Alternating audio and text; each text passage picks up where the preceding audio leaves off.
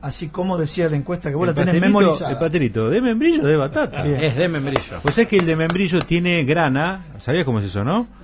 No. Claro. Bueno, le preguntamos mejor a Raúl Santandré, que debe saber, es presidente de eh, la Federación de Industria Panaderil de la provincia de Buenos Aires. Santo André, ¿cómo le va? Lo estamos saludando desde las 7.70.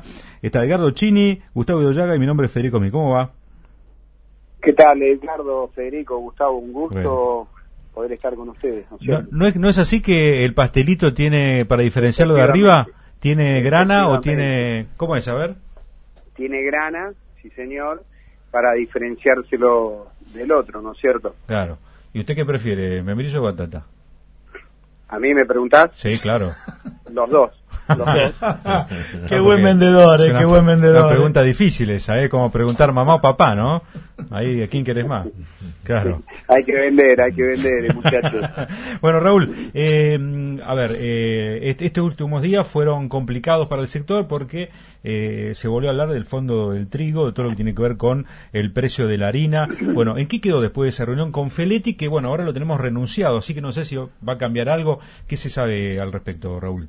Bueno, mirá, lo que te puedo, les puedo comentar es de que el fideicomiso fue un trabajo excepcional, un trabajo real, y que el día viernes eh, ya estaban anotados tres molinos, eh, dos de ellos de la misma empresa, que es eh, Cañuelas, Florencia, y después tenemos un molino Morisut de Jacinto Arauz, eh, donde ya están entregando harina con el fideicomiso, y es algo, algo positivo porque eh, a ver, esto se viene trabajando hace 50 días aproximadamente. En 50 días ocurrieron muchas cosas. Ujú. Si se hubiera actuado inmediatamente, no por eh, de alguna manera eh, mal desempeño de la Secretaría de Comercio, sino que estuvimos 50 días trabajando en reuniones en conjunto con la Cámara Molinera y el lunes pasado nos enteramos de que el propio presidente de dicha entidad salió a decir de que no se adhería al fideicomiso.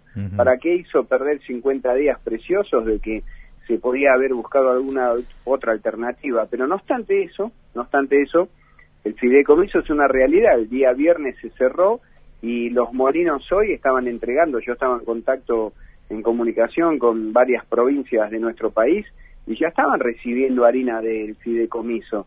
Entonces es algo positivo que a la molinería no es que le dicen usted tiene que entregar y cada 15 días o cada 20 o cada mes o, o X tiempo se le va a rendir lo que usted vendió. No, le dieron un adelanto, le dieron un adelanto eh, para que se aseguraran la entrega a las panaderías, fábrica de pasta, todo lo que tiene que ver con la elaboración eh, que requiere esta materia prima tan esencial. Y bueno, eh, lamentablemente la molinería todavía no se está anotando, eh, por eso reiteramos el llamado de que, que se adhieran para que en todo el país, en todas las provincias puedan lograr tener eh, esta materia prima y llevar una- un precio acorde, un precio de referencia que se había acordado de 2.20, 2.90, El precio porque no nos olvidemos que el pan es un alimento esencial en la mesa de todos los argentinos, es una ya ya viene de, de culturas milenarias, Sí. de- de y más en la Argentina, ¿no? Y más en la Argentina. Y más en la Argentina que somos tan paneros, ¿no? Eh, uno va, cuando va a veces de viaje, a, no, no muy lejos, con irse acá al lado nomás, este, ya se- lo, Sí, lo pero esto- extraña el pan.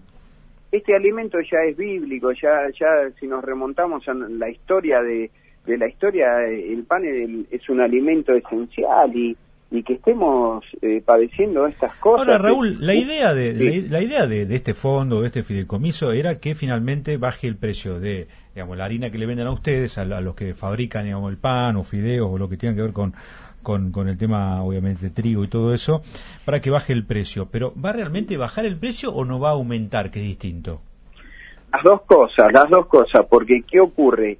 El trigo, eh, al desacoplarse del mercado internacional, por eso es la diferencia que el Estado le, le pagaría a la molinería, la diferencia de venderle a- al mercado interno este, este, esta materia prima diferencial para que el pan estuviera un techo de 2.90, ¿no es cierto? No solamente iba a estar, eh, eh, o sea, o va a estar de 2.90, de 2.20 a 2.90, que no va a seguir aumentando, pero lógicamente si lo seguimos dilatando, lo seguimos dilatando, van a entrar otros actores ya eh, en, el ruedo donde lamentablemente eh, son otro, otros temas ya que, vamos a estar tratando, porque aumenta el combustible, aumentan las tarifas, un tema muy que lo iba a tratar eh, la Secretaría de Comercio, algo también muy significante, que pasan con las grasas, las margarinas y el aceite, es algo una locura.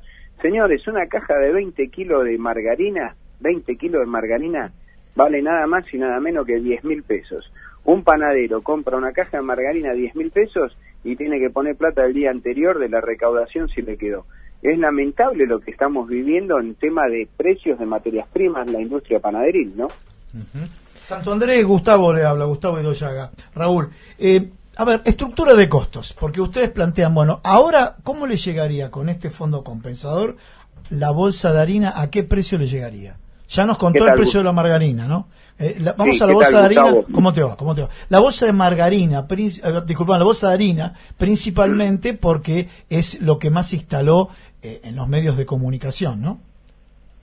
Bueno, hoy tenés en la provincia de Buenos Aires un panadero X de que según la presión fiscal y el comportamiento que tiene también fiscal, puede tener ingresos brutos la máxima categoría donde una bolsa de harina le está costando al panadero de 2.400 a 2.600 pesos una bolsa de 25 kilogramos de pan. Bien, vamos, vamos al fideicomiso. de harina, perdón. Con, con, de harina. Eh, con el fideicomiso, ¿cuánto bajaría? Con el fideicomiso, al panadero le saldría esa bolsa de harina 1.200 pesos, más impuesto, más flete. ¿En qué quedaría? En 1.400, 1.450 pesos la bolsa de harina. Bueno, en síntesis, disculpame, disculpame, así lo hacemos para que la gente entienda, porque vos conocés muy bien desde adentro. Mil pesos se estaría ahorrando por cada bolsa de harina, ¿correcto? Sí. Se estaría ahorrando mil pesos. ¿Cuánto va? Eh, la gente se va a preguntar, bueno, ¿cuánto me va a beneficiar a mí? Si la panadería me cobraba 2.80 el kilo de pan, eh, ¿va a bajar? ¿Cuánto me va a bajar? No, no, no, perdón hay panaderías que superan. Sí, 360, sí, obvio. Pero vamos a ver cuánto influye eso en el precio del pan, ¿no es cierto? hay, hay panaderías en algunos lugares eh, contados con la mano, contados con la mano, porque después me salen a decir de que yo dije, no, hay panaderías que superan ese valor. Pero lo que acá se acordó es de que justamente lo que me comentaban recientemente, de que se aseguraría el precio de referencia 220, 290 que no va a seguir aumentando y con esa harina el panadero no solamente va a hacer el pan, que es lo que nos pedían que se realizara, el pan con un techo de 2.90, sino que el panadero también esa materia prima va a poder hacer la factura. Bien, Raúl, ahí vamos, la factura, se fueron al demonio, el precio de la factura, ¿se va a volver a acomodar o no?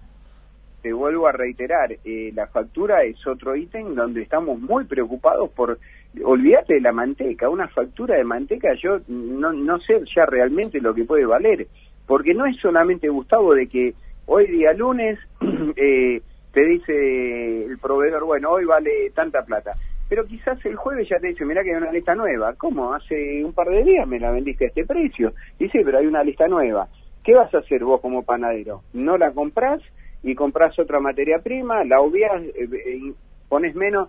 El panadero, ¿qué quiere? Es siempre eh, eh, vender su producto premium y no bajar la calidad, no bajarle, porque vivimos nuestros clientes de todos los días. Entonces ahí estamos entre la espada y la pared y el panadero es un rehén de los monopolios, en este caso de la molinería, es un rehén de lo que es eh, materias grasas como y sus derivados. Entonces es ahí donde nosotros le pedíamos a la Secretaría de Comercio que se fijara porque estos valores se disparan de tal manera y nosotros el poder adquisitivo de nuestros clientes no lo vemos que mejore, al contrario. ¿Sabes lo que pasa? Viene a ver, Raúl, Raúl le, cierro con esto, porque justo tenemos tenemos otra nota. Sí, le cierro con este temita. Eh, eh, ¿Cómo pensás que puede impactar, o sea, esto en el bolsillo de la gente que le va a comprar a ustedes? Y, y atado eso, ¿cuánto cayó el consumo de pan estos últimos dos o tres meses?